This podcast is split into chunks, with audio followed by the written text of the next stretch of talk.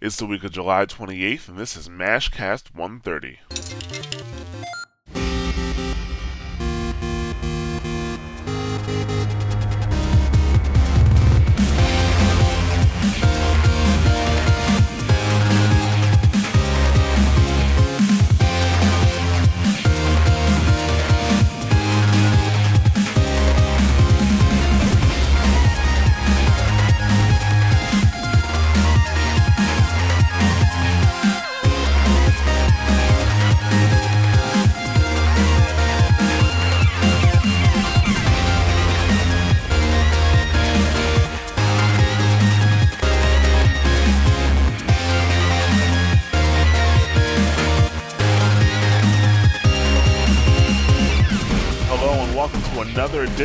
Mash Those Buttons Mashcast. I'm Jarret. I'm here with Games Industry Public Defender and Scourge of Orgrimmar.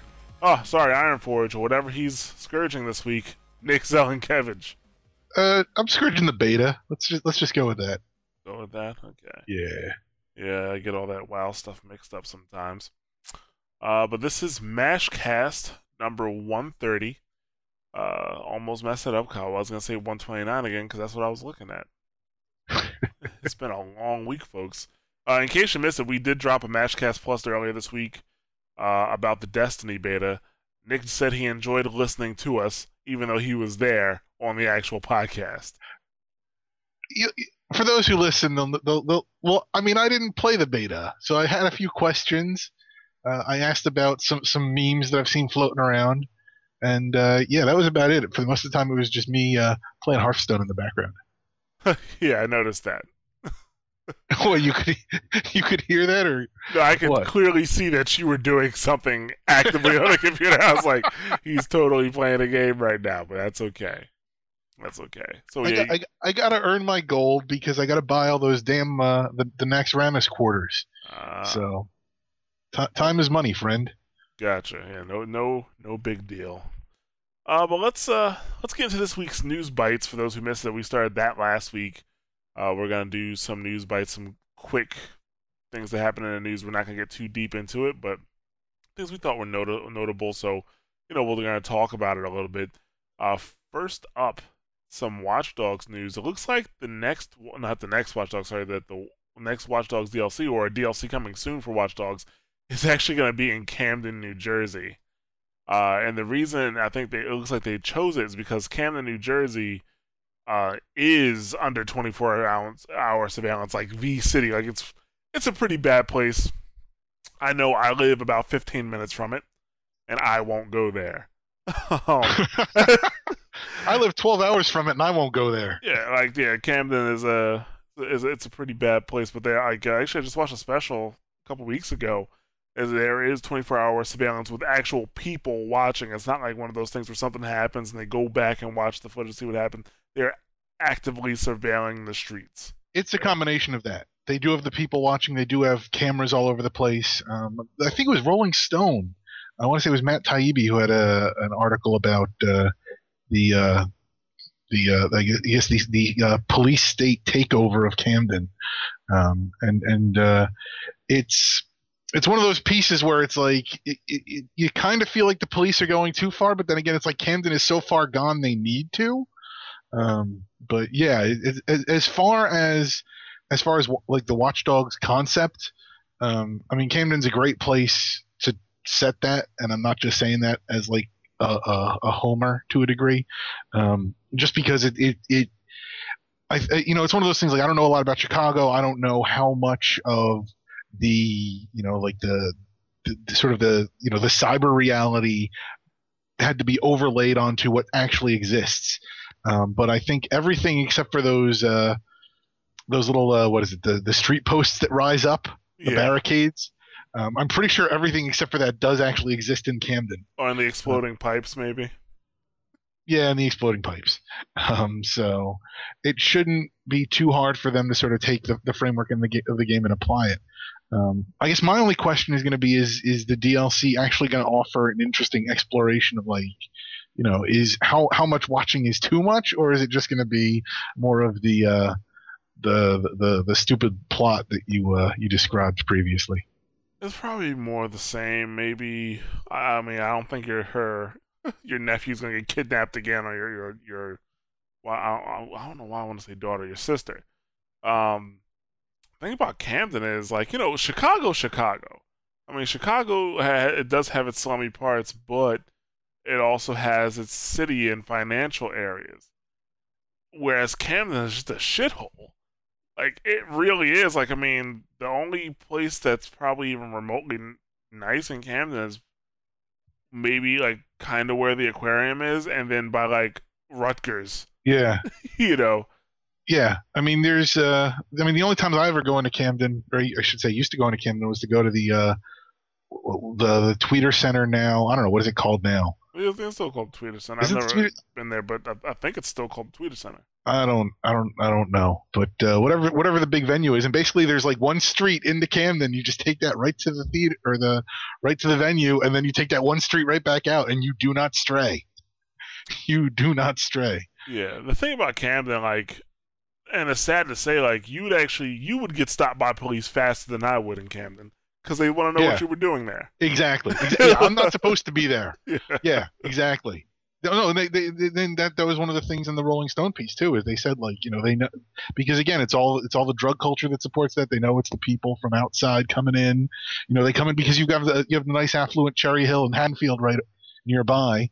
So that's where you know they all go to get their uh, get their rocks off, and then they just sort of you know they fund the turmoil as it were. Oh yeah, pretty much. Like if you roll in there with like you know a BMW, mm-hmm. the cops are gonna get you. Like they're gonna come. Yeah. Like, what are you doing here? You lost. You need to get out of here. Yeah. Um. You're you're not there for sightseeing. Yeah, exactly. Now, your Camden is Camden. I, that's, that's that's that's the only thing I'm worried about. Like basically, just imagine an entire DLC where you're in the a slummy, where you're like in the Chicago slums, but worse. like that's yeah. what, what Camden looks like. It's it's pretty desolate too. Like you know, it's just a lot of boarded up, broken down buildings and broken down homes, and it's really There's, fucking depressing. There's nothing I mean, cool or technology, you know, technical looking about Camden. When when you're coming off of, uh, was it uh, 70? Uh, right by where it hits 30 and, and 38, kind of they all intersect, and you're coming up towards the Admiral Wilson. There's like a burnt building, and admittedly, I haven't taken this drive in, in a good maybe two years now. But there's like there. it, yeah, there's just a building that burned, and it had to when it burned what like like maybe like 10 years ago or five like a while ago and the burnt out husk is just standing there like waiting to fall over and you just pass it and it's like it's not a sight it's just there because everybody passes it on their commute heading, you know, because unfortunately, you know, like uh, everybody in the Jersey suburbs has to go through Camden to get into Philly for work. And so, like, people pass it, they're used to it. It's an eyesore. It's not pretty, but it's it's this it's part of the landscape, and that's just and that's just what you pass like in the main area. Like we're not even getting into the city itself. Mm-mm. Yeah, yeah. I, I don't know how this is gonna go. I don't know what's going to draw Aiden to Camden. Uh, Did they say it would be? I guess it have to be Aiden, right? Uh, yeah, that's he's he's the protagonist, but I mean, although he, a, a, a, white guy with a trench coat and a baseball hat, and sometimes wearing a uh, what a bandana over his face, like that's not suspicious at all. Yeah, in real life, he'd get stopped by the Camden police. Exactly. Exactly. yeah, so uh, that that's happening, and I'm curious. I mean, I already have the game, so I might as well just uh, just get the DLC at this point and see what it's like. But yeah, that's that's gonna happen. Uh, Watch Dogs in Camden, New Jersey, mainly because Camden, New Jersey is exactly like the game. We should, we should we should rig it up so that uh, we've got the PlayStation going in your car, and we can just drive around and see how well it maps to uh, the the game actually maps to reality. See if you're able to like. Don't? How about I don't? Like, I don't want to get robbed. Like, oh my god, this is just like Watch Dogs. Where's Aiden? no, he's not gonna pop out and save me. No thanks. Uh, let's see. Next news bite. Uh, Nick was very disappointed to find out that the Pach Attack was no. It was basically uh, it was uh being taken off the GameTrailers he was mainly disappointed because he didn't know it existed. Yes, Yes. Yes, I, I, I, if I had known there was a thing called the Pach Attack, if I'd known that Michael Pachter had a weekly forum where he was just sharing his his, his Pachterisms, I totally would have been in on that. And then to find out not only did such a thing exist, but that I completely missed it, it's like I, I, I don't know. It's like finding out like that, like you know, like your mom made your favorite meal for dinner, and then like you slept through dinner. I don't know. It's just, it's just, it's, it's just, it's, it's like a double stomach punch. It's very disappointing. But the good news is though that that Michael Pachter will return in the Pachter Factor starting next month as soon as he can find a home for it. Awesome my- name. I was gonna say my favorite thing is that I think Pachter may be the best name. I think I may have to talk about naming my kid Pachter when I have one. Pach Attack now Pachter Factor. Like, uh it's just great. It's just great. He's just packing those names in. oh, Nick's Nick Zielenkievicz. But um. And that's Smashcast this week. I'm out. oh man, start calling him Pac-Man soon. Yeah, exactly. All right, yeah. So uh, yeah, he'll be back. Uh, apparently, it's being that that show, The Pachter Factor, is being produced with uh, Geoff Keighley and uh, Hoff TV, which I've never heard of before. But that kind of leads the, to the question: Is Geoff Keighley also leaving Game uh, GameTrailers? Because for, for those who don't know, GameTrailers is going through a restructure, and uh, yeah, a lot of stuff's getting dropped, and I guess new focus and new programs coming up. So, I, I've never been a big GameTrailers fan anyway. So, I just want to say, like everything's going through a restructure. I mean, they mention a lot of the stuff in the article here about some of the stuff of the last year, but even like I saw ear- earlier this week, uh, GameSpot like laid off everybody except for two people. GameSpot they did GameSpot, yes, not not Stop. really wow. Well, I didn't Yeah. know that. Yeah, it was as somebody who's been through like a mass layoff before, it was kind of like sad and familiar to be reading all the tweets when it's like I'm sad I'm not going to see these people anymore and blah blah blah. And it's like, oh yeah, I've I've endured that, but yeah, it's like wow, like there's, I mean, I, I think that's sort of one of the I guess almost underreported stories is just how the like just the general like main mainstream media, and I'm using the term fairly loosely with respect to the games industry, but they're just getting hammered. Like there's no no money in like like official games journalism, I guess you can say. Well, yeah, yeah, it's pretty true because let's say Games uh, Spot, IGN, uh, was laying some people off. Um, we saw Polygon pretty much turn away from their key principles, which was features, and then they, they dumped that. Um, Polygon is just the Ben Kuchera site now, right? yeah, that's the Ben Kuchera, you know, water channel now. Um, what, what is, what else was, was there uh, done recently? Oh, a Penny Arcade uh, report gone. You know. Well, that that was the old. uh, Penny the, the uh, Penny Arcade one that that was a little different because that was their just that wasn't so much a fi- well I mean it may have been a financial decision but that seemed to me like they were just like we don't want to do this. And they were just like okay like I don't think like that didn't seem like they were like because that's not their thing. Like the site's still going PAX is still going and even then they're trying to distance themselves from PAX. Like they're still Penny Arcade. They would just that was more an editorial decision than it was a uh, like you know we're hemorrhaging money and Ben Kuchera's terrible decision. well, no, I mean, I mean, if if it wasn't costing them that much money, then I think they would just let it fly. Eh, I don't. I think if like if it was just like, eh, well, Ben is doing this, uh, we're not losing anything on it, so we're just gonna let it roll. I, th- I think that's the thing. I don't see. It's one of those things. Like I have no idea what the financials were, but the impression I got was that it wasn't that dire. That I mean, it, it's not like it was raking them in money. Like they're like, oh hey, like this is a, a big earner for us. We can keep this going for no reason.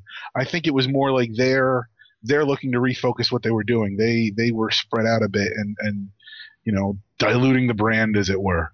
Um, and so I think they're they're trying to rein that back in and just focus on comics.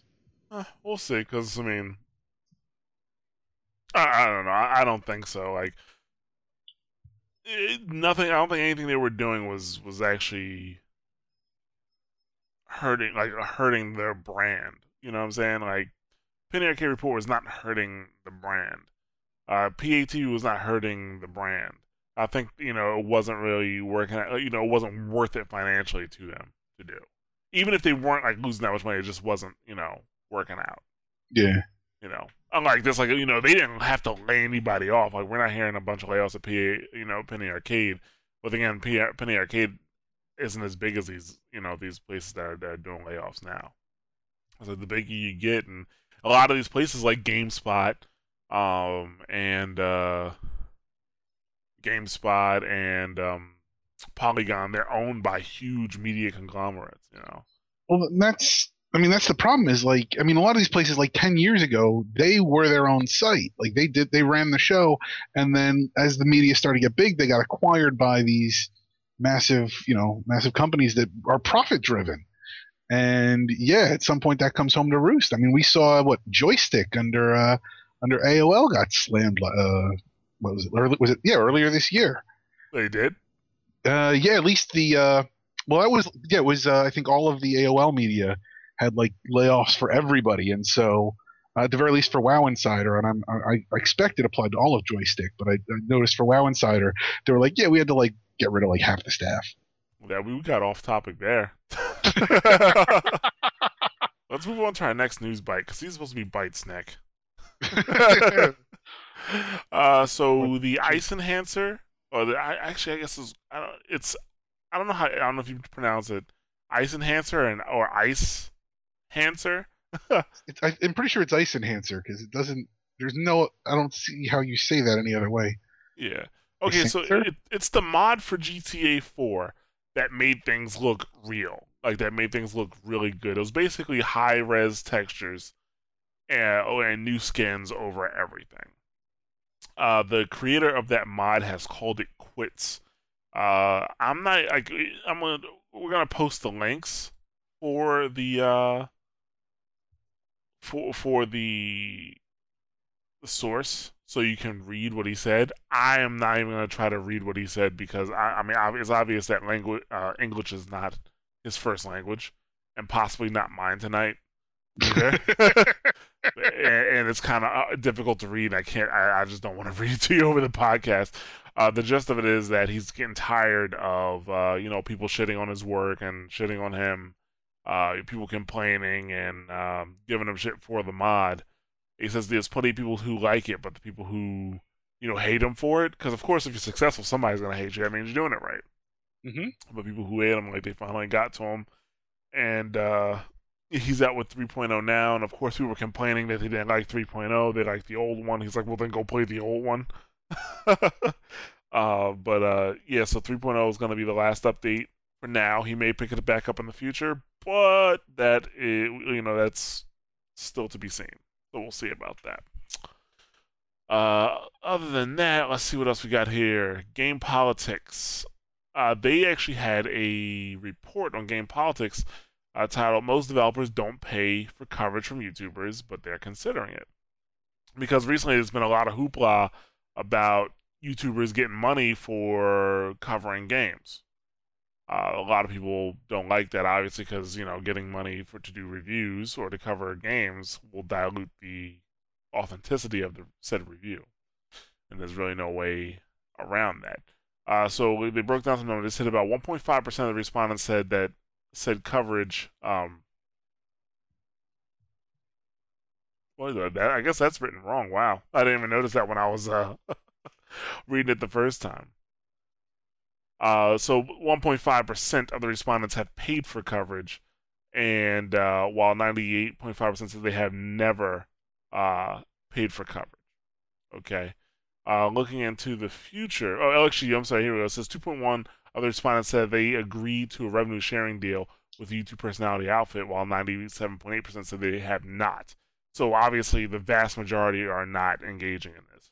Yeah, they, they have some pie charts on there, and you can. Actually, I'm sorry, on uh, the Gamasutra article they reference has some pie charts, and you can see they're basically solid with a sliver. I mean, it's yeah, right now. Yeah. Now it said looking into the future, 19.1 percent they said they might consider a flat fee for positive coverage from a YouTuber, while 80% they said they would not consider that.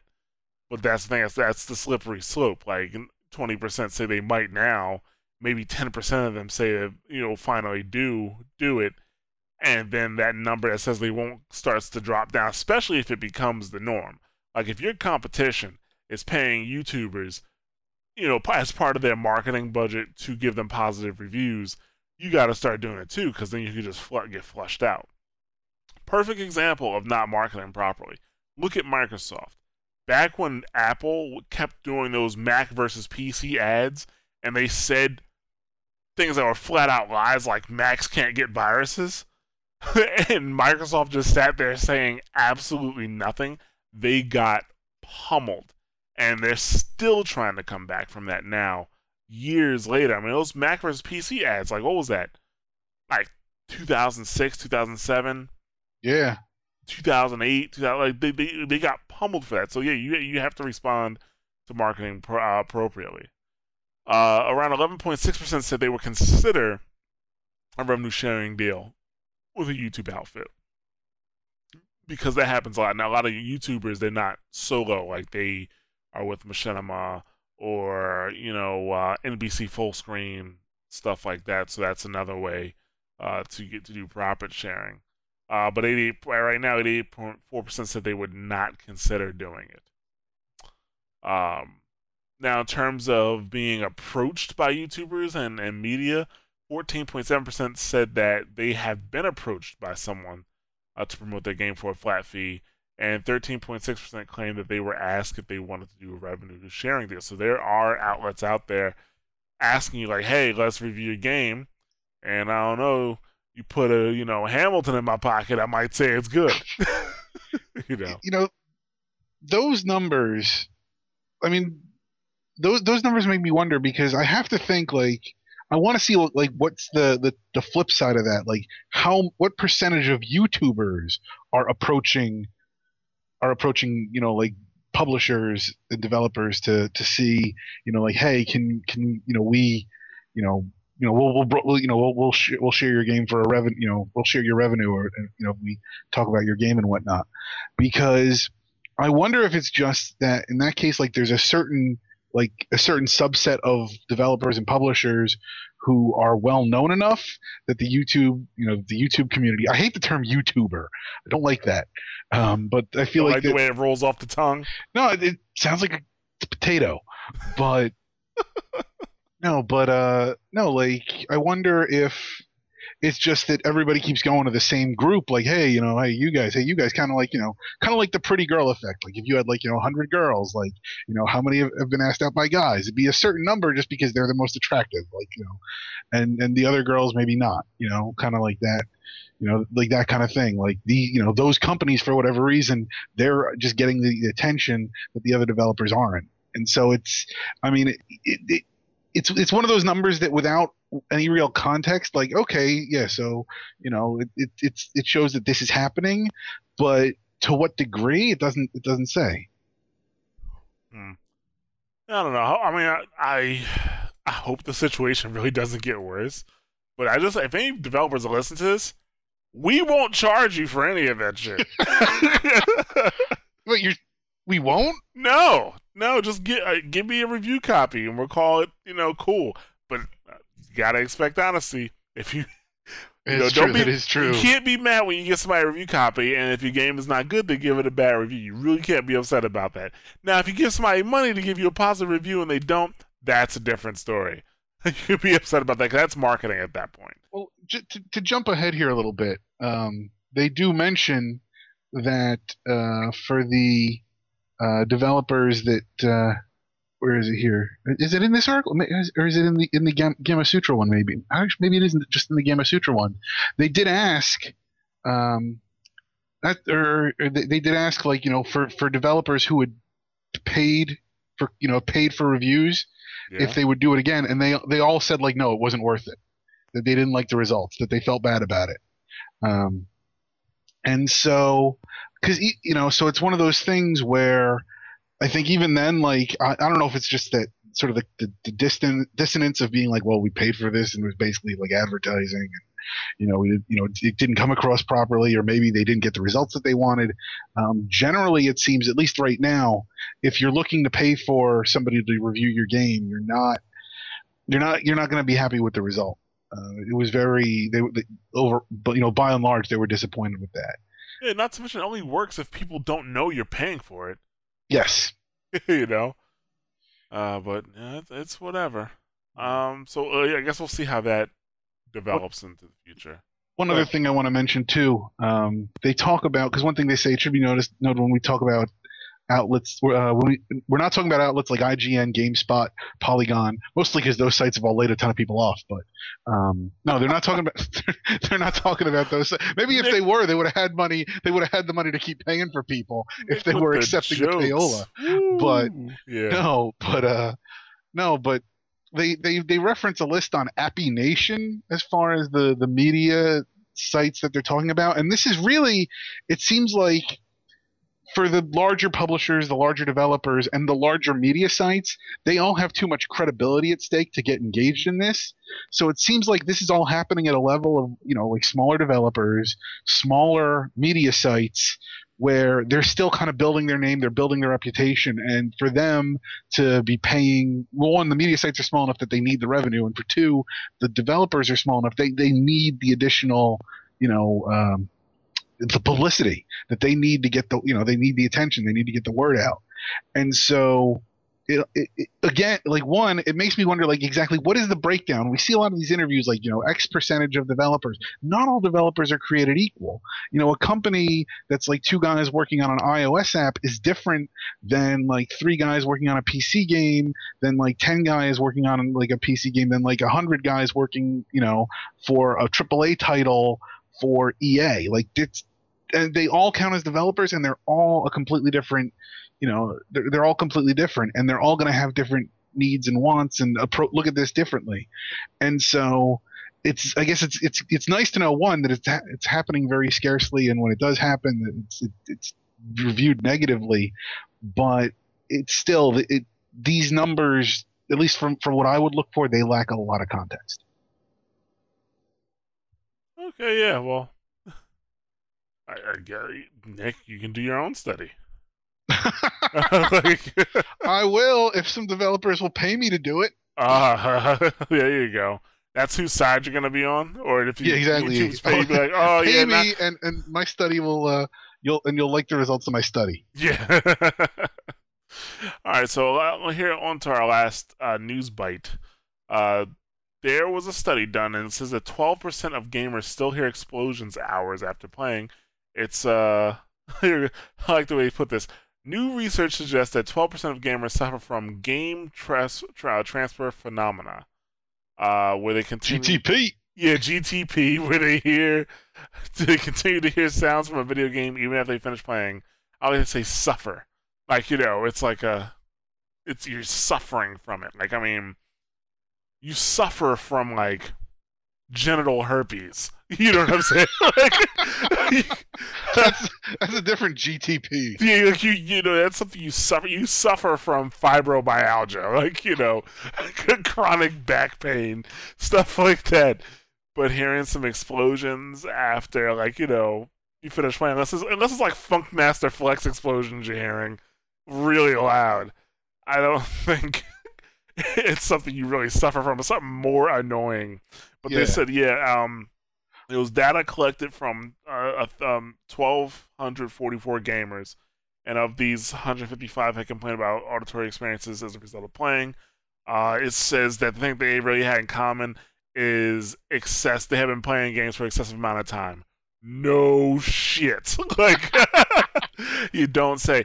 I think th- this is not a surprise for gamers because like a lot of us like once we when you have those long sessions or if you play a game for a really long time like for me like there's times like well not anymore really like but there were times when i was like heavy heavy into unreal tournament where i'd close my eyes and my brain would produce images of me running through like grendel keep or running through citadel or something like that. And it's like oof maybe i should cut down or maybe i shouldn't I, I played Tetris for a, a, a long session once, and when I stopped, I was staring at like a piece of wood furniture, and the the, the pattern of the grain in the wood became Tetris shapes and started moving around on the wood, and I was like, oh my goodness. Isn't that awesome?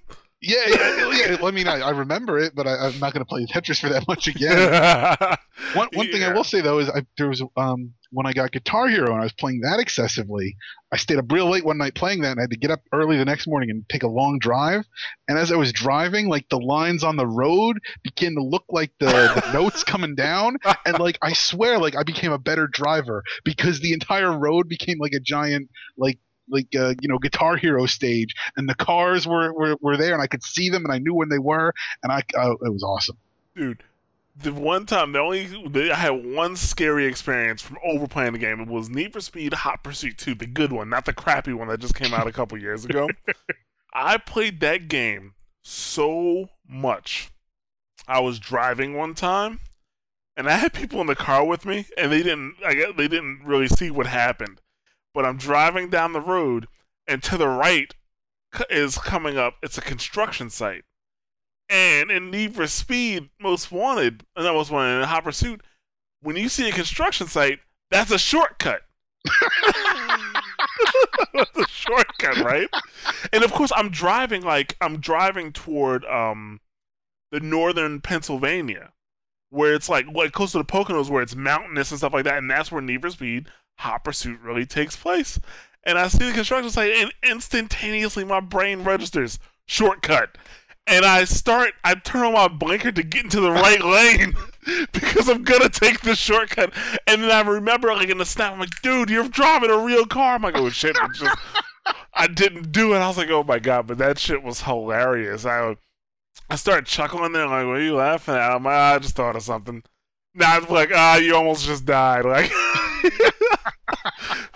but yeah, like so I don't think any gamers are surprised by this. This is and that was a long time ago, you know what I'm saying? So But, you know, but th- and this phenomenon is not just limited to video games. Like I think, uh, especially with respect to sound, I mean, because what we've been talking about is very visual, but especially with respect to sound, it's one of I think it's one of those things where your brain you get so used to like listening and expecting to hear certain sounds that when your brain is out in the world and it hears anything similar to the sound that you're used to, it sort of fills in the missing parts and says like that's that sound. Like I don't know if you've ever noticed like or at least for me like I'll hear my my cell phone ringing all the time even though it's not actually ringing. Like or not, I shouldn't say it's a full ring, it's like a little tone.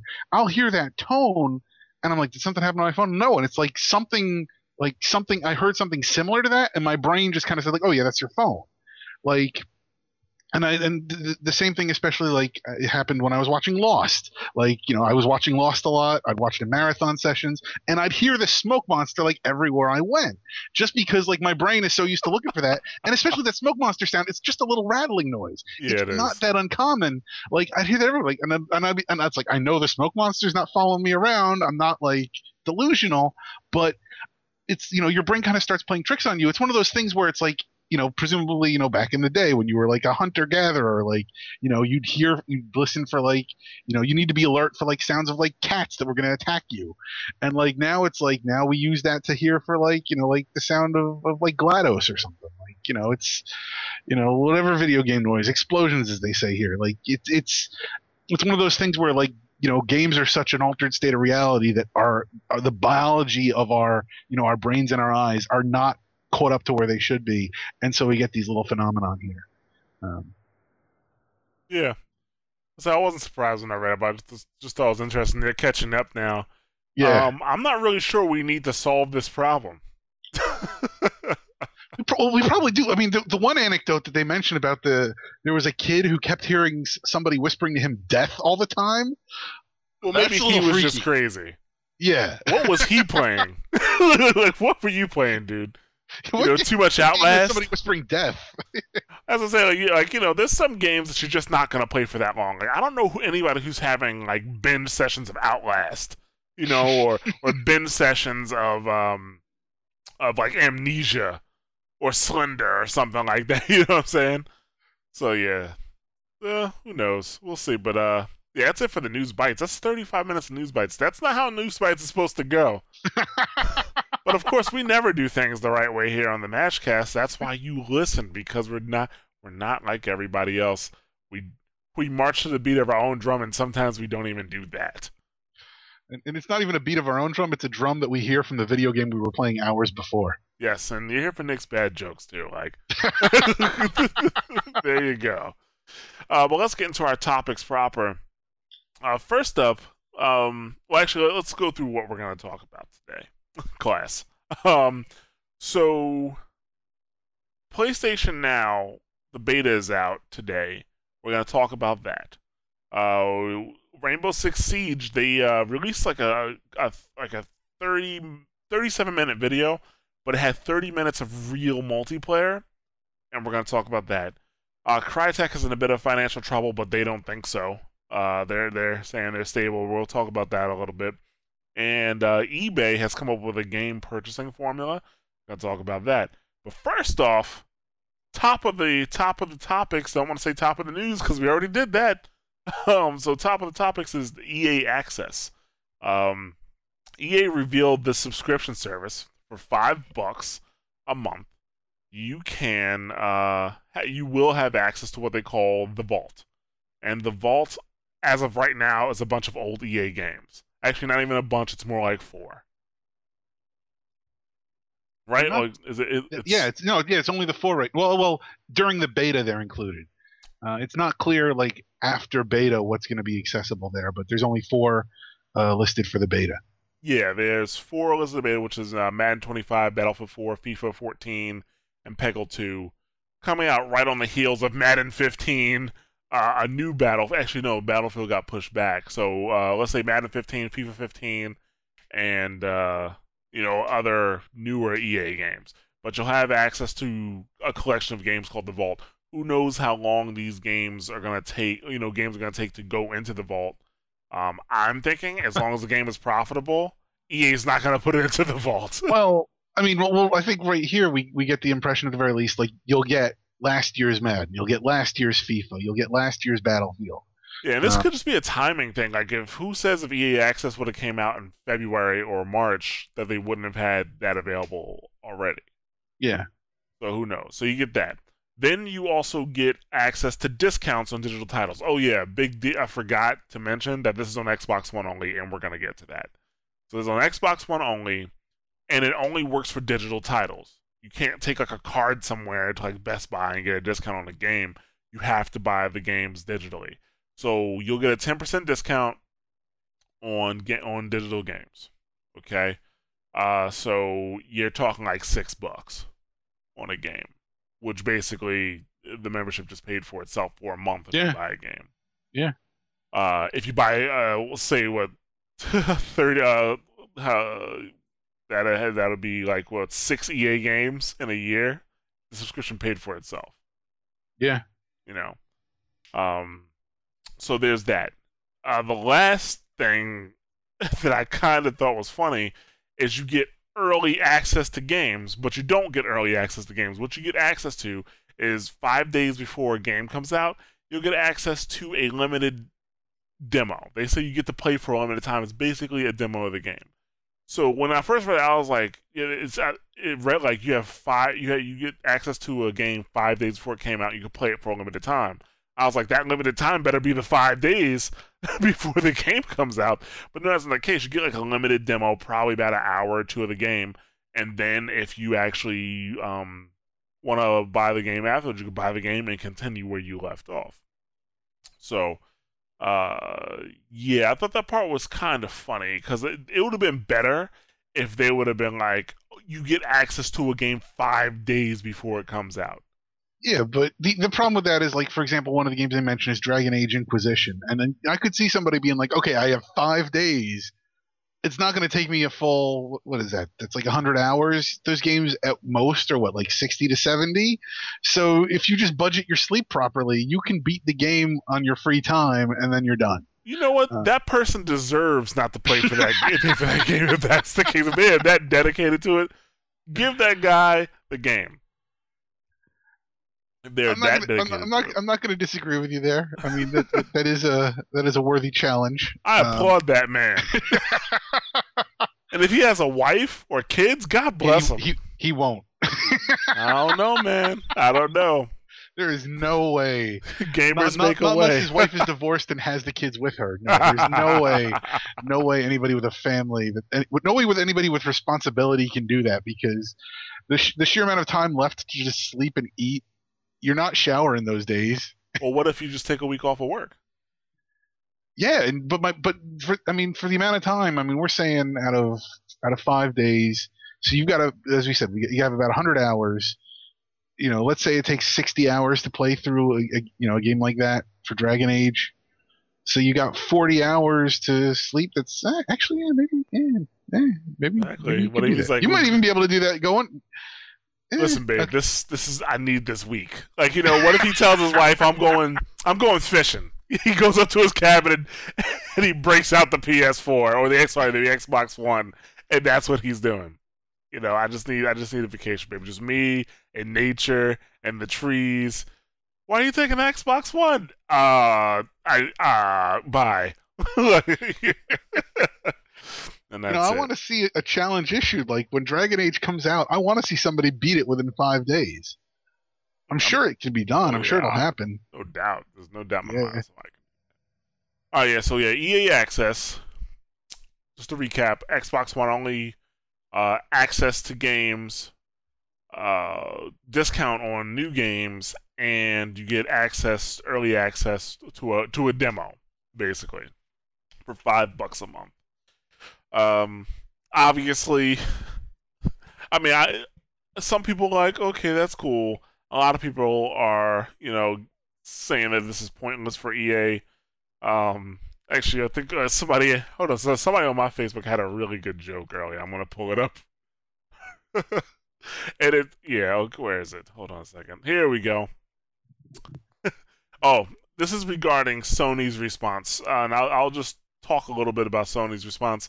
Um, Sony, uh, you know, originally when I heard it was Xbox One only, I thought Microsoft bought into it, but that's not the case. Sony uh, had a chance to get it, and they turned it down, and we're gonna get into that.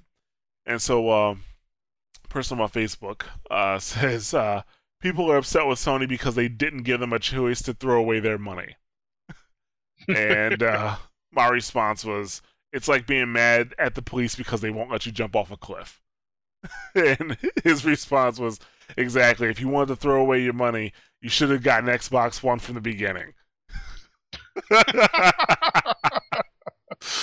uh, okay, it's still funny. I can laugh because I'm getting an Xbox One later this year, but still, it can't say it wasn't funny. Is it, is it throwing away your money if fundamentally, fundamentally your money is what's sitting on your uh, your TV stand watching you? your money. Uh, yeah, yeah.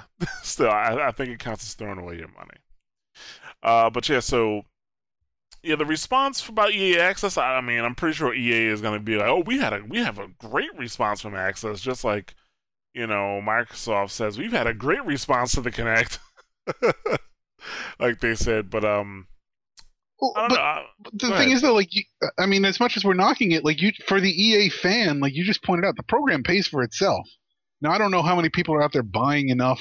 If you buy six. EA games a year, yeah, the program pays for itself. That was a I- joke, Nick. No, but it, it, it well, it, I like that joke then because it's true. It's, I mean, there's definitely a market for this, and I think it'll be interesting to see. It'll be interesting. I think it'll be interesting to see like how many people. I mean, it might be the kind of thing like maybe some people, you know, maybe some people will be willing to step up for a bit. One thing I'd be interested is like EA. They're very quick to cut the cord on supporting their old titles. You know, I think what they support like this year's Madden, last year's Madden, and I think the one before that is gone. Um, so it'll be interesting to see if maybe if they can put more old Maddens into the vault.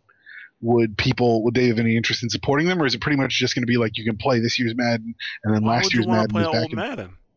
Hmm? Why would you want to play an old Madden? Maybe I like that control scheme better. Maybe I just didn't feel like buying this year's. I think that's more like it. yeah, so uh back to Sony though. Sony they have the opportunity to to I guess to buy into this. But Sony's response was when they I guess when they were asked about it, Sony's response was uh, we had we evaluated the EA Access subscription offering and decided that it does not bring the kind of value PlayStation customers have come to expect. PlayStation Plus membership are up more than 200% since the launch of PlayStation 4, which shows that gamers are looking for memberships that offer a multitude of services across various devices for one low price. We don't think asking our fans to pay an additional $5 a month for this EA specific program represents good value to the PlayStation gamer. That was their response. Couple things about that.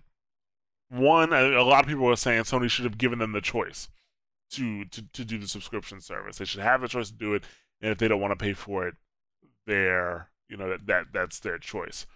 But uh, also, I think that Sony wanted this to be part of like PlayStation Plus on on PlayStation. Like if you got this, you had to like, you, or if if you got PlayStation Plus, you automatically got this included. Uh, and I'm pretty sure EA said no to that. Also, um, they probably wanted to go across multiple platforms. They probably wanted to be PS3, PS4, and Vita. Because honestly, the fact that PlayStation Plus hits all those all those uh, consoles is a big deal for me. I get six free games a month. I love free shit. you know, like I turn on my PlayStation 3 at least once a month just to tag the games. you know I'm saying? Even if I don't download it, just to tag the games, I turn on my PS3 once a month. You know? Even if I'm not gonna play the shit. You know? You gotta get the most out of your membership, people. Turn on those PS3s and PS4s and Vitas and tag those games. You don't have to download them. But yeah, so yeah, play, the PlayStation Plus. It's like being like you know a lot of people complained when Sony um made it mandatory for multiplayer. But you know what? It's like being forced to eat your vegetables. It's it's being forced to learn how to read. It's good for you, people. Like you can't. Nobody can tell me anything bad about PlayStation Plus because of PlayStation Plus. You can buy a PS Vita, buy no games, go home, buy PlayStation Plus, and you are good to go. You know, what, it's a great gift. But go ahead. What's interesting is that Sony cites in their reasons for why that we don't need EA access is that uh, PS Plus memberships are up more than 200% since the PS4 launch. Um, one, like, what I, I, don't I don't see what that has to do with EA offering a separate service. Yes, your service is popular, but that has nothing to do with whatever EA is trying to do. And and and so it's just funny that they're kind of like using this to be like, oh, by the way, we're doing awesome. Well, I think they just, just like they're trying to correlate their reasoning with the fact that because PlayStation Plus becomes so popular, it shows that you know, people want more services like theirs as multi-platform. But of course, they don't want to talk about the fact that they made it mandatory. Exactly. That's that's kind of the little the little quiet thing here is that, and I mean, you know, as much as we are we're lauding the service, like it's easy to see your your numbers jump up when you suddenly, you know, what you know, like when the the the, the event that you're citing is sort of the you know the, the the gap here you know when you're when you're saying like since the PlayStation 4 launch when you know for the PlayStation 4 we made it mandatory basically it's shot up you know you know 200% it like yeah you know you're you're, you're kind of like sweeping the the truth under the rug there a little bit. Like of course it's going to sweep up to you know jump up 200% so you know it's it's like you know it's like nice for Sony but this it, I don't know it, it's you know, it, it, the, the problem is it's it's their their reasoning here. It's just all fluff. There's no, there's no. I mean, they're just using it as an excuse to tout their own service. We, you know, even then the reasons that you cited as far as why they probably didn't want to do it, it it's not mentioned here. There's no there's no news. There's no reason to believe that there you know there's there's no re- there's no information here about why they actually turned the service down. So right now another reason why they might have not been too interested in is place is because of PlayStation Now, which is another service that uh, they are coming out with soon, which is not a subscription service yet. Uh, but PlayStation, um, I, am a little worried that they are wor- that they are. Now, I'm, I'm, sorry, I'm not worried at all. I think that they may may uh, be worried about subscription buildup, where you know people have their PS Plus subscription and soon they're gonna have their PlayStation Now subscription. Sony hopes, and on top of that, they have to pay another subscription fee for uh, you know this EA product, and I think that's why they wanted to bundle it in uh, with uh, with PlayStation, you know, with PlayStation Plus versus having it be a subscription service on its own.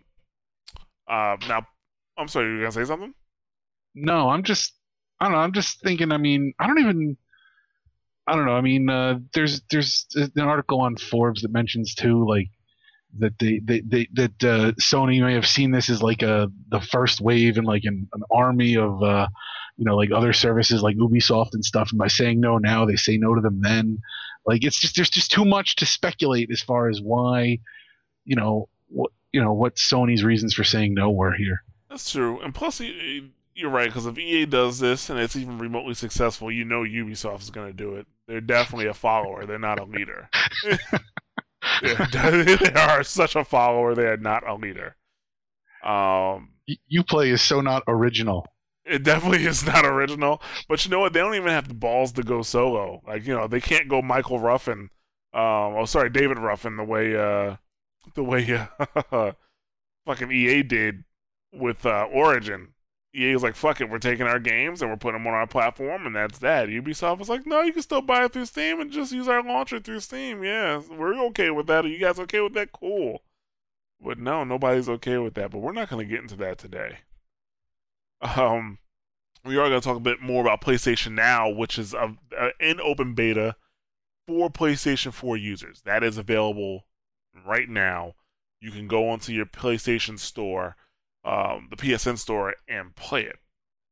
Now, I tried it today, uh, and first of all, the, the, the I'm gonna get to the quality issues in a second.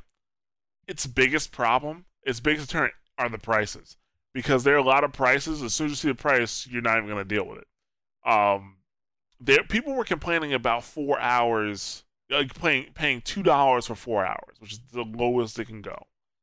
Um, I only saw a few games actually offered at two dollars, at one ninety nine. Many of the games I saw were offered at three, uh, sorry, two, uh, two ninety nine, and there were quite a few games that offered at five, four ninety nine or five bucks for four hours. That's insane. Or Zone of Enders HD Collection, five dollars for four hours. To get it for ninety days, it costs twenty five bucks you spend an additional 15, you get the game forever. Plus, you can trade the game back in and possibly end up on the better end of that deal. You know? Um, so yeah, that, that was the thing because that's what I wanted to try. I wanted to try Zone of Ender HD collection, but it's like five bucks. I'm like, I'm not blowing five bucks just to play this in HD because I've already beaten Zone of Enders. And Zone of Enders 2, I'm halfway to. Zone of Enders 2 is the reason my PS2 is still hooked up because I will beat that game. One day, I will beat that game. I got stuck in one part where it's really dark and you can't see the guy. And you gotta listen to Ada uh, give you the instructions. I'm gonna beat that game one day on my PS2. Fi- if you took five days off work, could you beat that game? Uh, if I put the game in now, first of all, I have to start from the fucking beginning. To be honest with you, I have to because like I haven't played that game since the year it came out, which is a long time. Um, but yeah, so yeah, I didn't do that. So what I did instead, I did play um Lost Planet 2. Um when I heard Lost Planet 2 was coming out, I said, you know what? There's people starving in Africa right now, and they made Lost Planet 2 instead. because there's so there were so many better ways to spend that money because Lost Planet 1 was such a such a shit show. And then I think they're coming out with a Lost Planet 3 too. Let's see. Lost Planet 2 came out in what, 2012, right? Uh when did it come out? Actually, Lost Planet 3 has already come out. That yeah. might be what came out in 2012. Yeah, I think that came out in 2012. So, yeah, um oh no, 2013. August 27th, 2013. So, yeah. Uh Lost Planet 2 came out, and I was like, I can't believe they made a Lost Planet 2. And then when Lost Planet 3 came out, I was like, I can't believe they made a Lost Planet 3. But I'm like, you know what? maybe Lost Planet 2 wasn't that bad. So I spent my $3 and got my four hours, which is almost up now, of, of gameplay. And Lost Planet 2 is quite the shit show. but we're not going to talk about the quality of Lost Planet 2. We're going to talk about the quality of the game streaming. First thing I noticed, and I don't have a shitty internet connection in the least. I get 50 megs down, I get 10 megs up. I am, I have more than enough bandwidth to use the service optimally. Did you? They, it looks like there's a test that you can run on the service to Yeah. test your connection. Did you? Did you use that just to see if I did it would? that, and it told me that I can run the games fine. That's what it told me. Okay, actually, I tested, and then they forced me to test again before I purchased the game, and then they tested it again when I hit play. Hmm. So three times, it was good. I, I got a I got a good score. First thing I noticed when I started the game, coloring is off. Like, I'm not sure if you remember if if you have if you have like a screen and like the color is off on the screen, like you know, it, it looked like that, like you know, old Windows 98. You go back to 16 bits as opposed to 32, or use a 256 color, uh, you know, instead. That's what it kind of reminded me of. Uh, low quality in terms of the coloring of the game. When the game, like, and that's on, like, you see that on the start screen or when there's words, especially when this thing's going from black to white. It's very noticeable when you're playing the game it's, it's less noticeable but what i did notice is that i noticed artifacts on the screen there was some distortion as i'm streaming this game i'm like man this game looks really really bad this couldn't have looked this bad on the console. I mean i know it's ps3 but goddamn.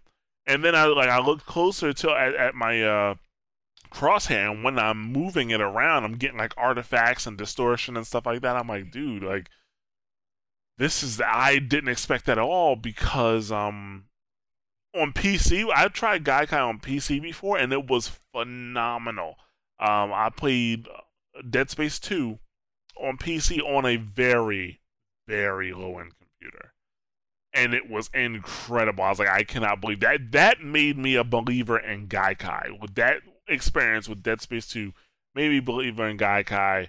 And now, after playing Lost Planet. I'm gonna try at least one more game. Um, hey, shit, I might just blow the cash and blow the cash like I'm about to, you know, make it rain on Sony. Like just spend the five dollars on uh on Zone of Enders and play that and see what it looks like, or maybe a game that I can compare directly, like Metal Gear, like Metal Gear Solid Four. I can compare that directly, and uh, play that and see what it looks like. But yeah, um. Lost Planet on the stream not looking great. You should definitely look to see where you can report those issues because I mean one of the things one of the things that's kind of curious about this is that it's an open beta.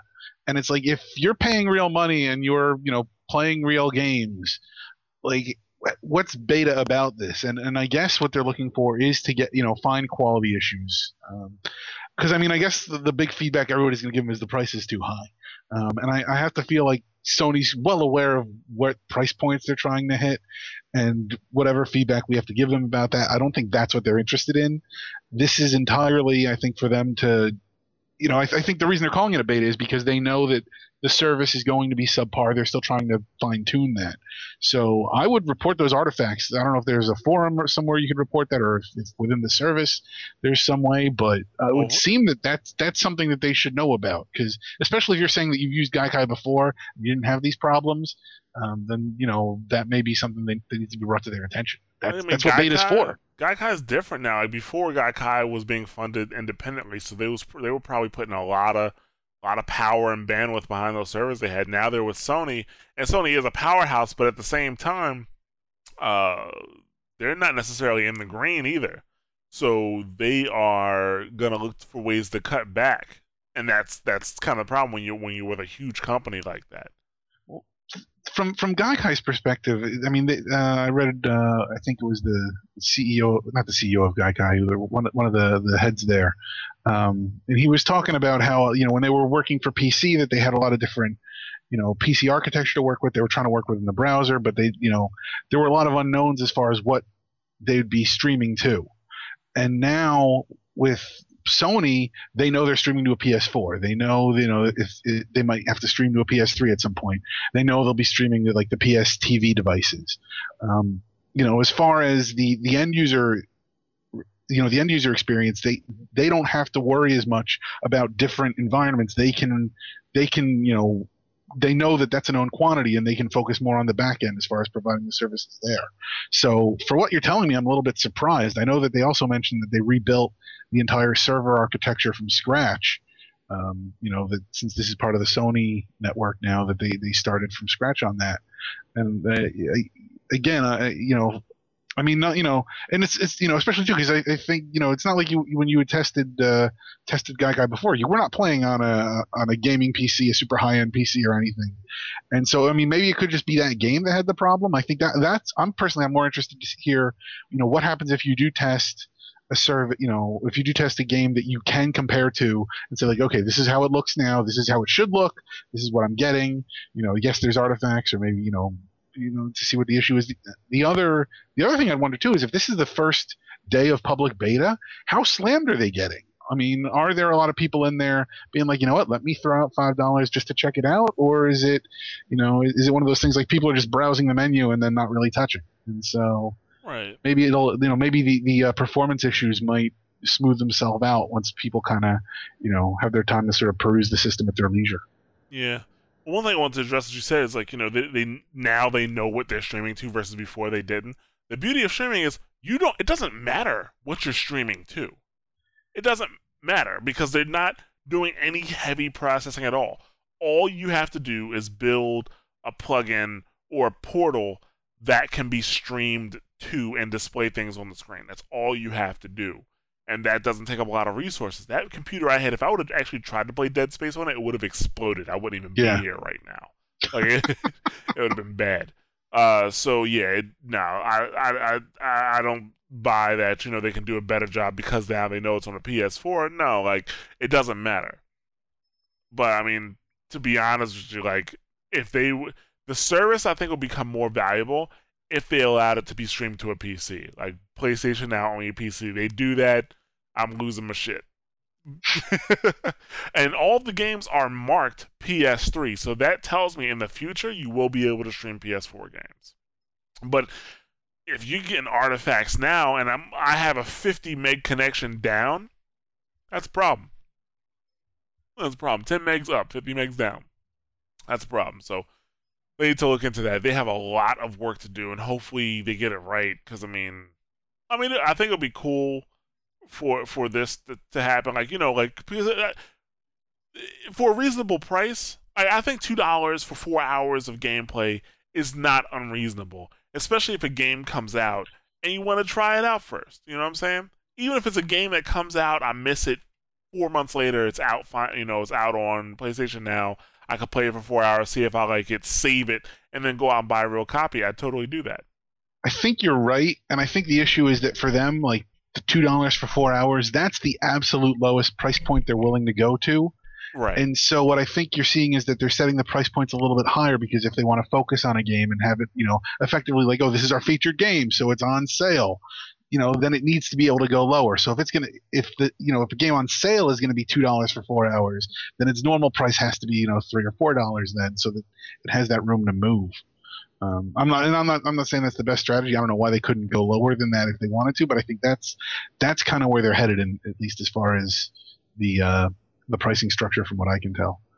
I, I, think it'd be nice. Well, one, well, I guess two thoughts. One, I, I think it'd be nice if they had it set like, you know what, you played a game for four hours, and you know what, I really like that game. I don't necessarily want to buy it, but I think I'd like to rent it for 90 days. They should just be like, okay, well, you paid $5, the, the, the 90 day rental is $25. We'll just charge you $20, and you're just good for the rest of the 90 days. Like, I, I, I think that that seems a little bit weak to be like, you just paid for four hours, now I want to pay for 90 days. And I'm going to want to basically paying $30 for a 90 day rental. Um, right. I mean, you know, ideally that's at the consumer level to manage that properly, um, but it'd be nice if that feature was there that you just upgrade to the next rental plan and, and it all just work out perfectly. Yeah. The other thing that they keep teasing. Oh, I'm sorry, you were going to say something? Oh no, I was just saying like some games you can really make out with that four hour window if it's two dollars. know, like for Hmm. example, Assassin's Creed uh, Black Flag, you can beat that game in under twelve hours. So if it had a two dollar price point for four hour window, you could beat that game for six dollars. for six bucks, you can beat Assassin's Creed Black Flag. But go ahead, Nick. now there's a whole level, and I think we even alluded to this before with Dragon Age, but I think there's a whole level of you know how quickly can you beat a game, and what is the appropriate way to pay for it. Um, that that we may want to look into here in the future. Maybe even a cottage industry of like a site kind of, you know, just crunching the numbers for you. I think uh, what's that site? How long it was it? How long to beat? Yeah, Is- like there's a uh, site that, that calculates that. And, But it includes all of the like you know the gameplay, getting everything, trophies and stuff like that. So- But I mean, I spent like 40 hours playing Black Flag, but that's because I was pillaging the high seas. But that's just me. Not everybody wants to do that. I still, I was talking to one guy who said, "Yeah, I just fast travel from place to place." I was like, "Why did you even play the game?" he didn't understand where my anger was coming from. Well, go ahead. You were gonna say something? They're they're they're planning what? but they're they're well I shouldn't say they're planning but i think the one thing that everybody immediately thought of when they first saw playstation now was uh, you know like a netflix like subscription which you know even then we kind of compared the or, you know the ea access is kind of resembles with respect to their vault where you just pay your your monthly subscription you have access to a certain number of games and you don't have to worry about any you know time limits there you just have access to it that's it um, and so there's there's a steady you know beat like you know that we want PlayStation now as a subscription service. We don't want to have to you know buy the games in in you know incremental chunks, and they keep saying that they're working on it and that they'll have an announcement soon and that it's promised. Um, and I it makes me just it makes me just wonder because the way the system's monetized now, it's not ideal, but at least it makes sense that you have these different you know ranges of time and you know you pay for those and then they can kind of adjust the prices you know per game and whatnot and if they i i i, worry if only because it, it's this seems like the kind of situation where everybody's going to be thinking like again to compare it to netflix where it's like you know for $10 a month you have access to everything and I don't see Sony doing that. I think one, you're not going to have access to everything. They'll give you access maybe to a rotating title of games, which technically Netflix does, but they do that only because like they have contracts with Yeah, different licensing entertain. deals. Yeah, so like it, you know everything that Netflix has access to, you have access to, and when something falls off Netflix, it's not like Netflix is intentionally withholding it from you. It's if anything, it's the content provider who hasn't worked it out with Netflix. So I mean, it's it's it's not that you know it's it's a greater issue than Netflix's scheme there. But I could see Sony instead being like, well, you can have like you know like half the games or a quarter of the games at any given time will be available through our subscription service. You know, they probably won't be the most popular games. I'm sure some of the more high profile games, maybe one or two will be included in there. It's hard for me to bash Sony. I, I feel like I am, and I feel like I'm, I'm a little suspicious too. But this is the company that has done an amazing job, as we said earlier, with PlayStation Plus and the free stuff they give out there.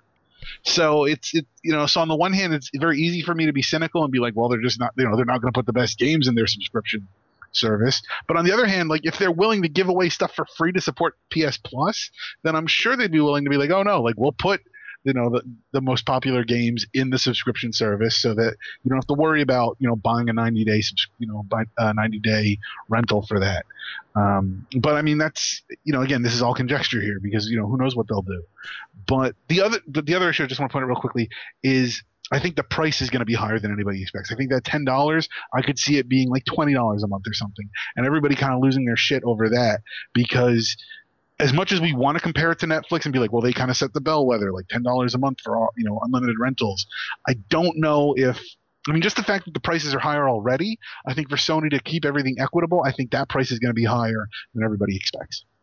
Uh yeah, not to mention, I mean, streaming games is not like streaming movies. It is more difficult to stream games. You got data going back and forth. Um, but I mean, Sony. I think, I think Sony, like Sony, learned a huge lesson when it came to PS3. The PS3 was a lesson learning console for them, and one of them, and one of the things they learned, especially when it came to PS Plus, was you gotta you, you gotta give the people what they want. You can't just skim and like give them a little bit. Like they know that they know that PlayStation Plus is being used or got picked up because of it's a really it's a really good deal. You know what I'm saying? And I know that the the people who the, the games that are coming up on PS Plus as the free games, they get that higher install base. So, you know, Sony I'm pretty sure pays those developers just to be, you know, to for the games to be free for that period of time anyway. But on top of that, now, you know, how many people got a chance to play Hotline Miami for free and they love the game and now are going to play Hotline Miami 2 when they weren't even going to try it before? When was Hotline Miami free? I mean, it was on PS Plus I'm pretty sure a while like a while back. Yeah, you know, now that you mentioned that, I think yeah, I remember that I missed that. Yeah, that's that's okay. I got it cheap on Steam. I'm fine. Oh yeah, because I I tagged Hotline Miami and got it for free while it was on PS Plus because I already had it for PC. All right, and you know what? Be honest with you, I prefer it for PS for PlayStation Plus. Oh, sorry, for PS Vita. That's what I got it for. I got it for PS Vita. I prefer. Yeah, because you can, you, you can play that when you're traveling on planes. Yeah, yes, freak people out. Um, but yeah, so they have a lot of work to do when it comes to PlayStation Plus. And uh, Sony's been doing well, I would say. You know, so we'll see. We'll see. There was a one point in the Mashcast where we bashed Sony a lot, and then they started doing okay, and then Microsoft started fucking up. If we could just have both of those guys like really working out well, that'd be awesome. Like, and Microsoft is they're they're making a comeback. No, no, huh? no, we want them both fucking up because then we bash everybody. No, if everybody's doing well, we have nobody to bash. What are we talking about? No, because then this will be the happy cast, and like the gaming is great right now, it's utopia, and then something's gonna happen. You know, government's gonna do something, and you know, somebody somebody will fuck it up eventually. Because you know, once the money gets involved, that's when the problems start happening. More money, more problems, Nick. that is true. That is true. Yeah, so uh, let's see, let's move on to our next topic, which is Rainbow Six. And the reason I wanted to bring this up is because uh, we talked about Rainbow Six during E3. They showed us that that multiplayer game, supposedly, what they say. Uh, I have the quote here. It, it was a uh, oh a pre-alpha footage captured from a multiplayer match. Um, they never said that multiplayer match was completely staged uh, but you can just tell it was by the names. Wrath, go get Havoc. it's like, oh man, we're back in the '90s. All right, Zero Cool. Is he gonna pop up soon? Well, to, to, be fair, I mean, if it's a marketing thing, I, I, I, even if it wasn't staged, I'm sure somebody would at least approve the names or like set those to be predetermined. But it's not if the game's not available, it's not like they can just find a bunch of people randomly playing it anywhere. Well, yeah, but that's why you get groups of real people to play it. Like, you know, they could do and you, And that's what this video name is. Wrath and Havoc. No, nobody calls themselves that. Nobody calls themselves that. And there's two people with names like that, the the odds of them being in a multiplayer match together is extremely low. No, uh, but just I, I, guess I'm saying just like it makes sense that the names are going to be like dumb because it's a marketing thing, and and at whatever level, even if they got real people to play it, the marketer's going to be like, yeah, just name them that. Like they're not going to let them be like you know XXX Triple Cool 69 XXX. Like that's not that's not going to show up up there. Right. I don't know. I mean, like so yeah. I mean, it was it was pretty obvious that the uh that the multiplayer match was staged. Okay uh, at E3. Um, well, I, I, thought it was obvious it was staged because there were parts where like everybody was walking around like right in front of the other, and like there was they weren't shooting right. Like there was a lot of there were some scenes where like they could have killed everybody and they just didn't because they were dumb. And like if it was staged, maybe that's why they didn't kill each other because it would have ruined the the narrative they had going. Yeah, it was pretty like it was kind of uh difficult to watch because it was making me angry like that part where the guy's walking with the shield, but the shield yep. is at chest level, and I'm like, yes. why are you not shooting him in the head? Yeah, because of the script. uh, so yeah, so basically, um, Ubisoft released a 37 minute video, and 30 of those minutes are real multiplayer footage. Unfortunately, Nick did not get a chance to play it, and I, I was uh, well, not play to watch the video and I watched it and I put I started up. I was like, now let's see what the real multiplayer looks like. Surprisingly, extremely close to what we actually saw, except there's nobody named Wrath or Havoc. Um, the the setup is a little different too. Like you know, in the in the game on the in the E3 demo, they uh they had an option to either start on the ground or repel from the roof. There doesn't appear to be that option there. Every time the every time the the the uh, the uh, the cops or the SWAT team starts, they start from the ground. And the way each match starts, there's a planning phase where the terrorists or the hostage takers they are already in the house. I'm pretty sure there's gonna be more multiplayer maps, but they're already in the house, and uh, they go. They can. They have their chance to fortify the house, so they can put uh, borders up, blinders up, you know, all types of shit on the windows, so it's harder for the SWAT to get in, harder harder for them to see. I didn't see anything that uh would stop them from. I didn't see any type of limit to how much stuff they can actually border up or put up. So I'm not sure how that's going to work. But basically, it looks like they boarded up every window and almost every door at the beginning of every match. Uh, the cops, I think each one gets a drone, and they can go in. They use the drones to get in, and in the in the on the in the E3 demo, they shot the drone. Like so, I thought that the terrorists would be able to see the drones running around, but the terrorists did not react to the drones at all in the actual multiplayer match, so I don't even know if they're really visible. Uh, Do they know to look for them though? Well, like, yeah, because these are all developers playing together. Oh, okay. So they should, yeah, they should see that. Yeah, and the thing is, the drones are definitely audible, like because they're driving around, they sound like uh, RC cars. Hmm. And so, like, I mean, it's definitely audible. Um, so yeah, I don't know like what the deal was with the drones.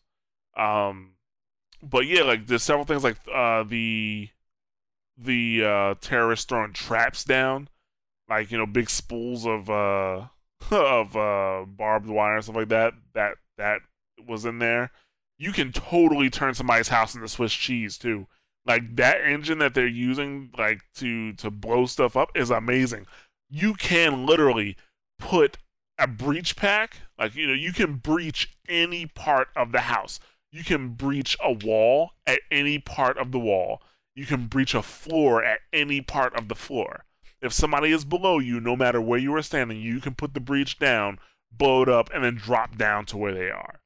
You can uh, you can blow through any part of the wall, and it looks pretty damn convincing. It, it's nice.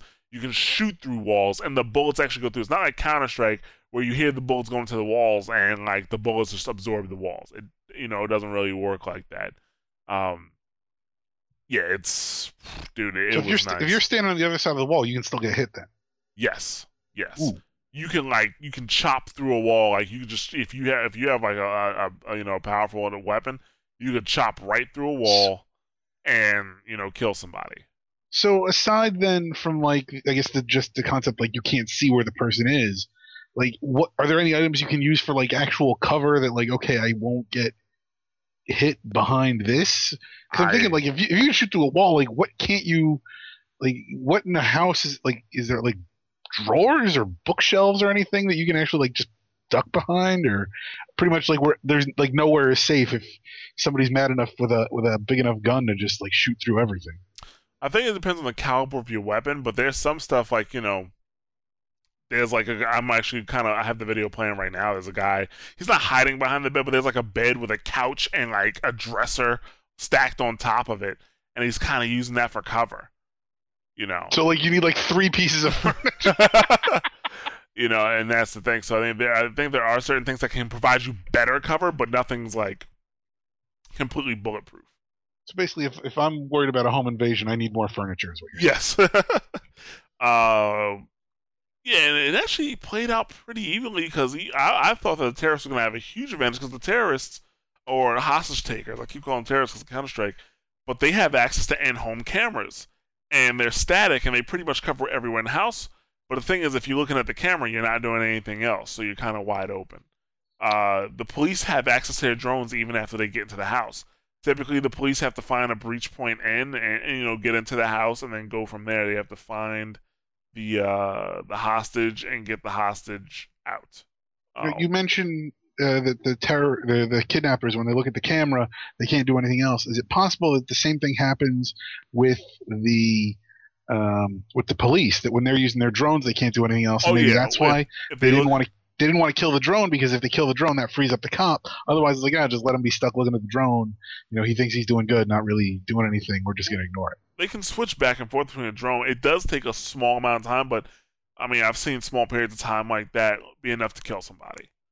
It really is. So yeah, like if you're uh, like if you're using a drone, you can you know you, you at any given time you can go back and look at the camera, but it's like you have to remove the camera down and then get your gun back out in order to actually make it work. Uh, oh, sorry, not make it work, but uh, get your gun back out and you know be ready to go, be, to be ready to kill somebody. And if somebody's already on you, you're dead anyway. Uh, the area around the house actually isn't, I guess, that big, but you know you, you can find ways around uh, to to get in. Like you know, I, one time I saw somebody just go down to the garage, breach the garage, and get in that way. Uh, and then they, you know, I had somebody that climbed up, climbed up to the roof, and uh, they breached in that way. You know, so it's you could be like people were like walking around, like I guess uh, the second floor of the house and using windows to get in and stuff like that. So yeah, it's actually pretty. Yeah, you can it, it was very, very close to what they showed at E3, and I was impressed. Now I'm excited for it. Also, there were classes. There were classes, and they didn't show that at E3. Like they were like you know, they don't for the terrorists. They only showed the trapper class. That's what the guy kept picking, and I don't really know what it does. Cause I have nothing to compare it to. Like, can, are can only trapper classes put down the traps? Can only certain classes put in the barricades? It didn't look like it. Uh, the cops also have classes as well. Um, they have the point man, the breacher, and the assaulter. Uh, so I guess all, breachers are the ones with the with the breach packs. Uh, I think assaulters may be uh, the ones with the uh, that wear the heavy uh, armor and have the shields. And also, I think the the assaulter probably uses shotgun to have heavier armor too. But they didn't just they didn't talk about any of that stuff. They didn't describe what each class did. They just played the game.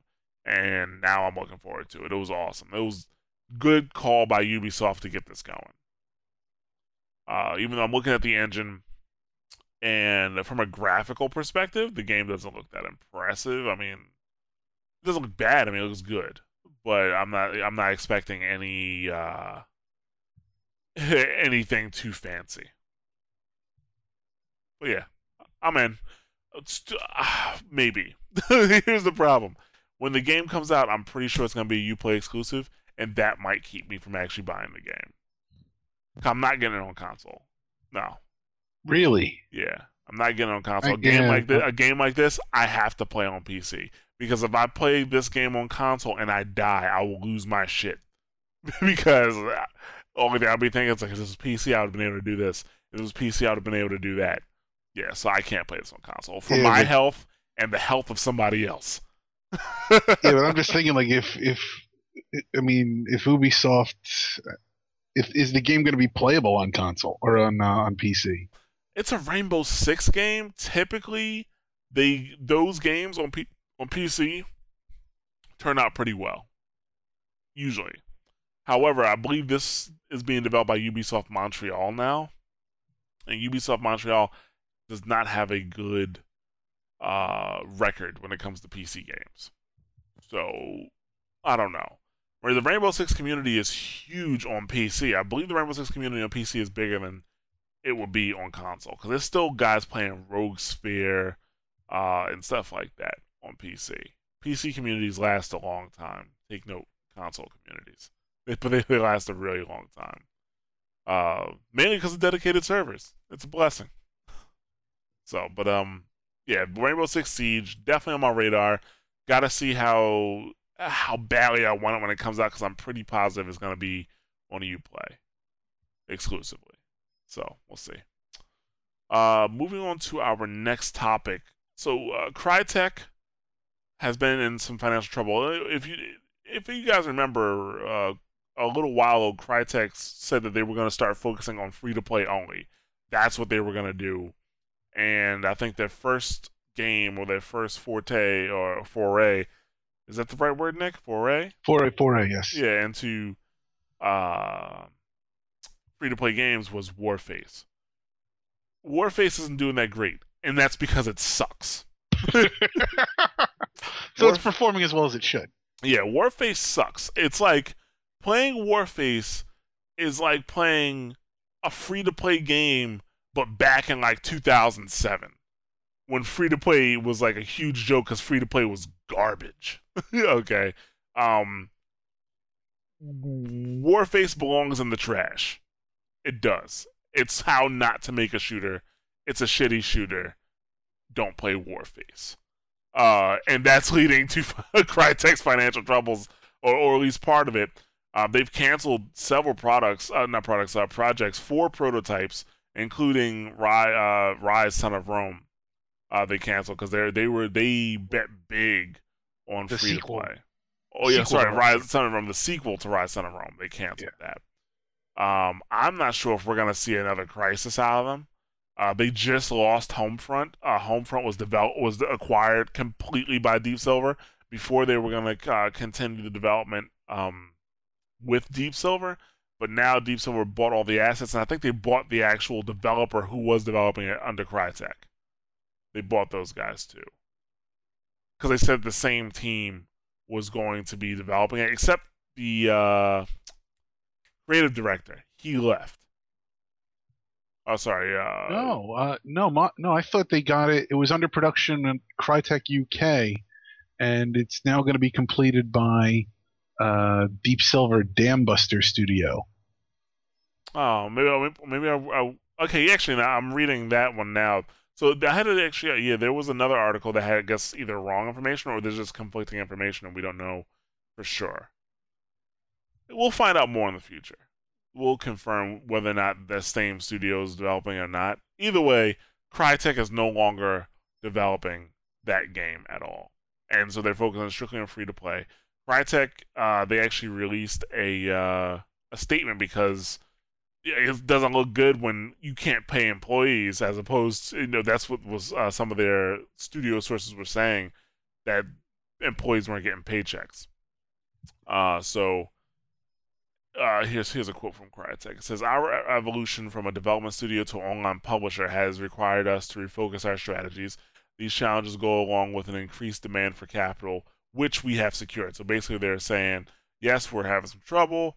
Um, we're refocusing, but we have secured capital." So somebody at Crytek was able to talk to somebody that had some money and convince them, like, "Hey, this is the way to go. Free to play is the thing." And uh, yeah, I'm just kind of like, this is what happens when you put all of your eggs in one basket. That was quite the bet, Crytek. Quite the bet for something that mainstream gamers really aren't buying into just yet. Like free to play is not mainstream yet, and a lot. Of, no, I shouldn't say mainstream gamers, core gamers, and that's who Crytek's audience is. You know, core gamers play play Crysis. Core gamers play uh, Far Cry three, two, four, whatever. Crytek's, you know, bread and butter is with core gamers.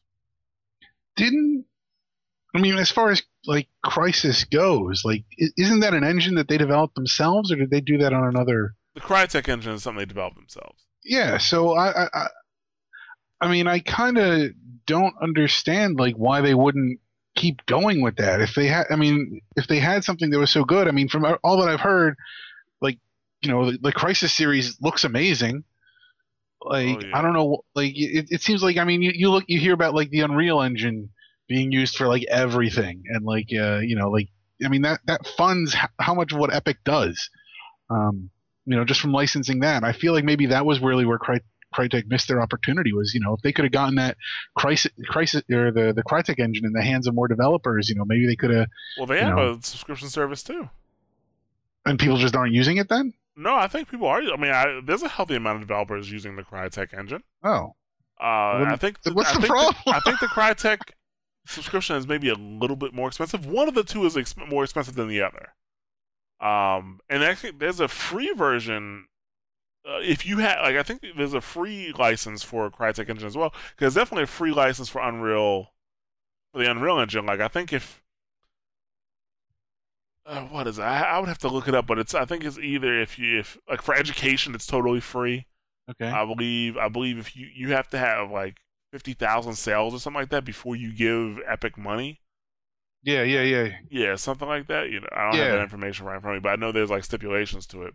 yeah. Both those companies are trying to get the engine and, and into the hands of more people, which is a it's a, that's a solid idea. Look at Adobe. Adobe does it. Adobe slashes the prices big time on their full package. Like you can get full blown Master Suite for nine hundred dollars as opposed to twenty five hundred bucks. Um, and that works out great because they are the industry standard in in those fields. Uh, but yeah, Crytek, I don't know, like yeah, like I, I I thought that they oh they were pulling enough money from the engine, you know, selling the engine, but I guess not. Like I think this is it just, when I heard about it the first time, it just felt like a really bad decision to go free to play only. If I mean, assuming that the engine's doing it all well, are they just losing that much money on Warface? Like what? They can't because Warface is so fucking cheap. like, how are you losing money on that? Like, I mean, not how are you losing money, but you're losing like a bunch of money on it. Like, really? Like, yeah, man. I want to stop talking about Warface. That shit's depressingly bad. It, it really is. um, but yeah, yeah, I haven't. uh I haven't seen any of Crytek's other free to play ventures. Like I think they haven't really talked about it. But man, like that's I mean, they could come back from this. They may prove me wrong and become, you know, make some incredible free to play games and get people to buy into it, but I don't know, whenever like first person shooters are not are typically not good for free to play. Hawken is an exception. Hawken is first person, but and but and the gameplay is but the gameplay is not hampered by its free to play thing. Like you could totally play Hawken for free and have a great time. Hawken, like what do we what like what did I pay for in Hawken? I paid for cosmetic stuff. You can pay for XP boosts if you want to to get stuff faster, but even if you don't, I never paid for an XP boost.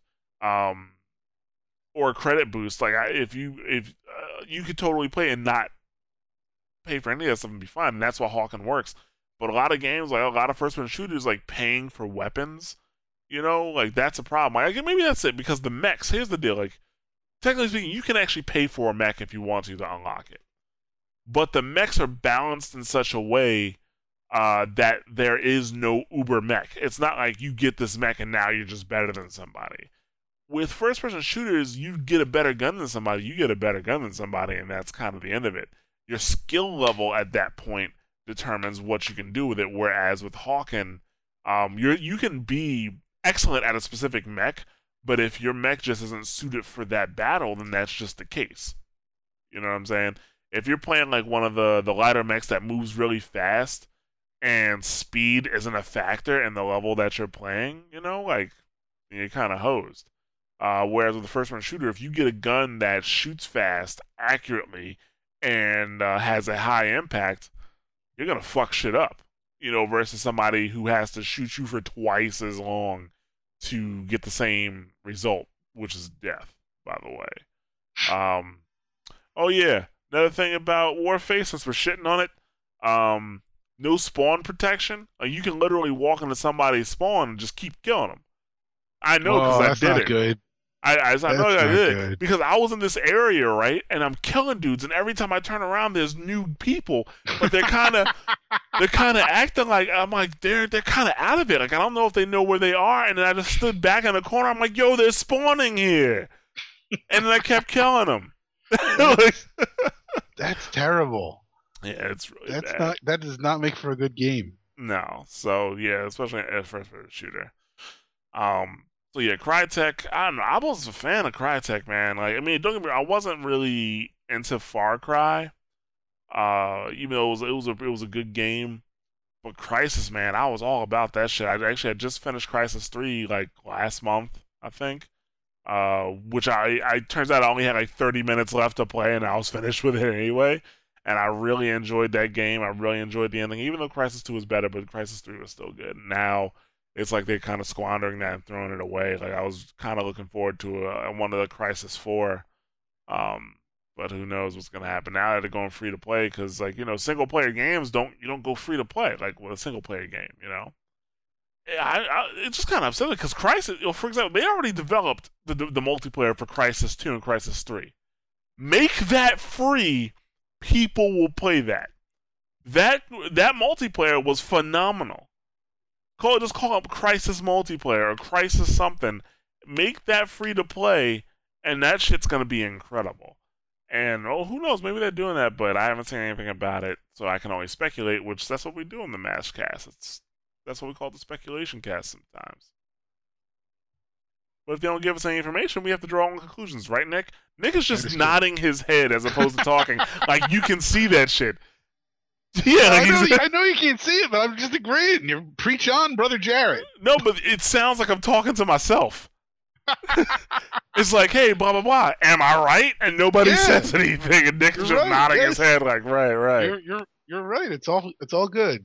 We speculate. That's what we so do. they go. Next time I'm just talking and Nick's not saying anything, you can speculate that he's nodding his head. Nod. Nod. Yes. Uh, yeah, pretty much. That that's. It, it's it's sad because I really, really enjoyed uh Crytek. I mean, uh, I'm not. I'm acting like they're dead. Like here lies Crytek, and I bet the eulogy. Not, they're not alive. they're yeah, they're, they're having they're, some. They're not well. Yeah, yeah, they're having some some tough times, and hopefully they can pull through it, come to their senses, and stop trying to ride the the the, the wave of, of of popularity. So, you know, we actually we have one more topic which is uh, the game purchasing formula. I think we're gonna turn that into a plus because we're we're already at like an hour and thirty five minutes. Yeah. Yeah, we could we could. You know, let's let me see if I'll see if I can get Boris on that one, and we can poke holes in it together. He's no longer Boris, formerly of Gaming Ogre. yeah, he's no longer Boris, formerly. Gaming Ogre is in the is in the ground, so we'll let it rest. I was gonna get Boris, but you know, I don't know. Boris listens to this podcast. He could be a bit of a diva sometimes and not want to talk about certain things. So unless you're talking about you know Destiny or MOBAs, I don't know if he'll be down with it. We'll see. We'll see. Uh, let's um let's see what's coming out soon. Uh man, this is still a, rough list to look at. to, to, be honest with you, uh, I was a little sad when I saw Dungeon Defenders Eternity but it looks like that's just um, Dungeon Defenders retweaked. Like that's what it is. Dungeon Defenders uh, rebalanced with some new levels too. Did Firefall just come out? It came out on Steam. Oh. I don't know if they're still in beta or not, though. To be honest with you, I stopped fire, fire, fire I stopped following Firefall when they shut off the multiplayer, and I sh- uninstalled it. Did they ever turn it back on? Oh, sorry, I say the PvP. I don't know. I, I stopped following it. Oh, okay. That was the only thing I played because the the the uh, the PvP reminded me of an arena shooter, and I liked it. Mm. And uh, yeah, that was the only reason I was playing it. At the time, the missions were kind of trash, so doesn't matter. Uh, let's see. Last of Us Remastered just came out. Uh, Ratchet and Clank Collection all for the Vita just came out. Uh, hmm, WRC four. Uh, that just came out too. Yeah, I would ask for a review copy of that game, but th- that game is like a like a super hardcore rally game, and I don't know if I have the time to to actually play it. Like it takes a lot of time to play that like uh, that game. I, I, reviewed the third one, which I enjoyed, um, but man, that was tough. That was tough. Um, let's see what else is coming out. Hmm. Eidolon? Huh? Eidolon on August first. I don't even know what that is. I don't know. If it's for PC. Uh, Street Fighter Ultra coming out the fifth. Ooh. Jet Gunner? What's that? Can I see an image? Is, is the guy wearing gun? a jet and he's shooting? jet Gunner's 8 bit action platform game. Yeah, that's what it looks like. So that that should be pretty cool. Uh, what else we got coming out here? Swapper on uh, PSN on yeah. August 5th. That's a good game. I don't know. I think it's twenty dollars on there. That's a bit pricey for it, but uh, I, I played it on Steam. It was good. Hmm. Yeah, and on August nineteenth, Zombie Warfare is coming out. So, oh, you know what, Nick? This is the last day of uh, August. We were supposed to, or last day of Ju- uh, July. We were supposed to do our what you've been playing. So, Nick is like, yeah, wow. let's, let's talk about that for another 20 minutes. Yeah, no, no, no. Well, we're we're not gonna do that today. You know, we'll we'll do that next week. We'll do it next week. Yeah. Good. I have a week to play some stuff then. Yeah. All right, cool. So then, yeah, we're gonna we're gonna we're gonna cut this off uh, right here, and uh, we're gonna do that plus probably put it push it out on Monday. Yeah, you'll get this Friday. So I think that sounds like a plan, right, guys? Right. Okay. Good talk. um, Yep. but I'm thank you- nodding. yeah, Nick, is nodding. Thank you for listening. As always, uh, you can catch us on SoundCloud with soundcloud.com slash mash those buttons. We are on uh, iTunes for your iOS devices. Uh, we're also on Stitcher Smart Radio for your iOS and Android devices for instant streaming. Uh, we are on Twitter, which is twitter.com slash MTB site, uh, facebook.com slash mash those buttons, and youtube.com slash mash those buttons. And like I said, thank you for listening. We will catch you guys next week. Have a great weekend, everybody.